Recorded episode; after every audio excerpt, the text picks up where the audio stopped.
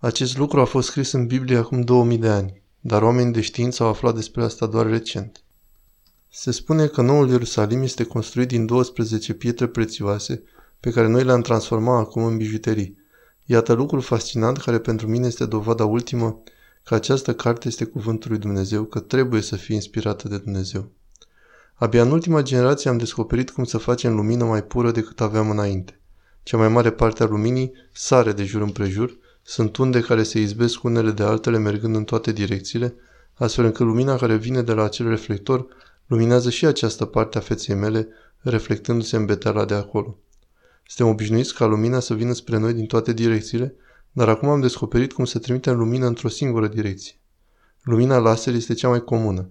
Ați văzut fascicole de lumină laser drept ca o monedă, dar avem și ceea ce numim lumină polarizată, încrucișată. Un filtru polarizat, dacă vă puteți imagina, permite luminii să treacă așa, dar dacă puneți un alt filtru polarizat în unghi drept față de acesta, obțineți într-adevăr un filtru foarte fin. Dacă iei ochelari de soare și iei o lentilă și o răsucești la un unghi drept față de cealaltă, se întunecă și mai mult. Lasă doar lumina foarte dreaptă să treacă. Acum oamenii au luat bijuterii și pietre prețioase și le-au tăiat în felii foarte subțiri în scopuri microscopice și au trimis lumină polarizată încrucișat prin ele pentru a vedea ce se întâmplă. Mai concret, ce se întâmplă cu aceste pietre prețioase în lumină pură. Și unul din două complet diferite lucruri se întâmplă cu fiecare bijuterie. Termenul tehnic, să vă zic și puțină știință, este bijuterii anizotrope și bijuterii izotrope.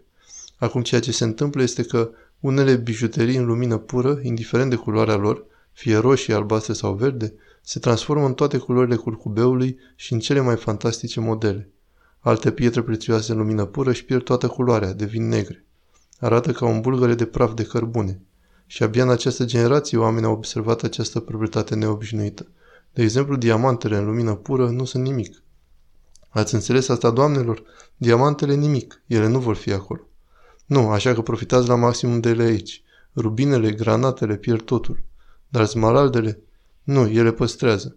Există și alte pietre care sunt anizotrope și produc aceste culori frumoase.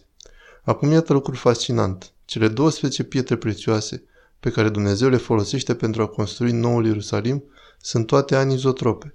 În lumină pură toate sunt mult mai frumoase și Dumnezeu nu atinge diamantele sau rubinele, nu construiește cu acestea.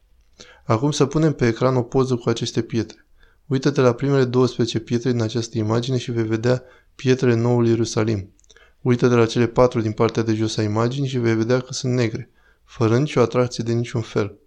Acum cine știa asta cu 2000 de ani în urmă? Niciun om de știință nu știa asta, nimeni nu știa asta. Apostolul Ioan când scria Apocalipsa, așa cum i-a dictat-o Domnul, nu știa. Nimeni nu știa decât o singură persoană din întregul univers. El știa și acesta este Dumnezeu însuși. Unde scrie despre asta exact? Apocalipsa 21, pe la jumătate, și veți găsi toate cele 12 pietre listate acolo și vă puteți doar imagina din imaginea pe care am văzut-o pe ecran cât de frumos va fi noul Ierusalim. Nu este nevoie acolo de decorațiuni, bricolaj sau de vestiare. Nu este nevoie. Materialele pe care le folosește Dumnezeu vor fi fabuloase. Începând cu versetul 19, adică 21, versetul 19. Citește-le tare. Prima temelie a zidului cetății era de iaspis, a doua de safir, a treia de harchedon, a patra de smarald, a cincea de sardonix, a șasea de sardiniu, a șaptea de crisolit, a opta de beril, a noua de topaz, a zecea de hrisopaz, a unsprezecea de iacint, a douăsprezecea de ametist. Fără diamante, fără rubine, fără granate pentru că sunt izotrope. Nu este uimitor? Pentru mine chiar și numai acest lucru ar dovedi că Biblia a fost inspirată de Dumnezeu, pentru că nimeni nu ar fi putut ști asta. Nu s-a știut până în generația noastră.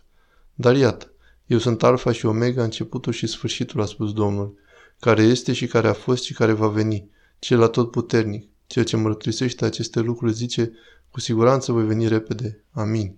Iar și așa, vino Doamne Iisuse.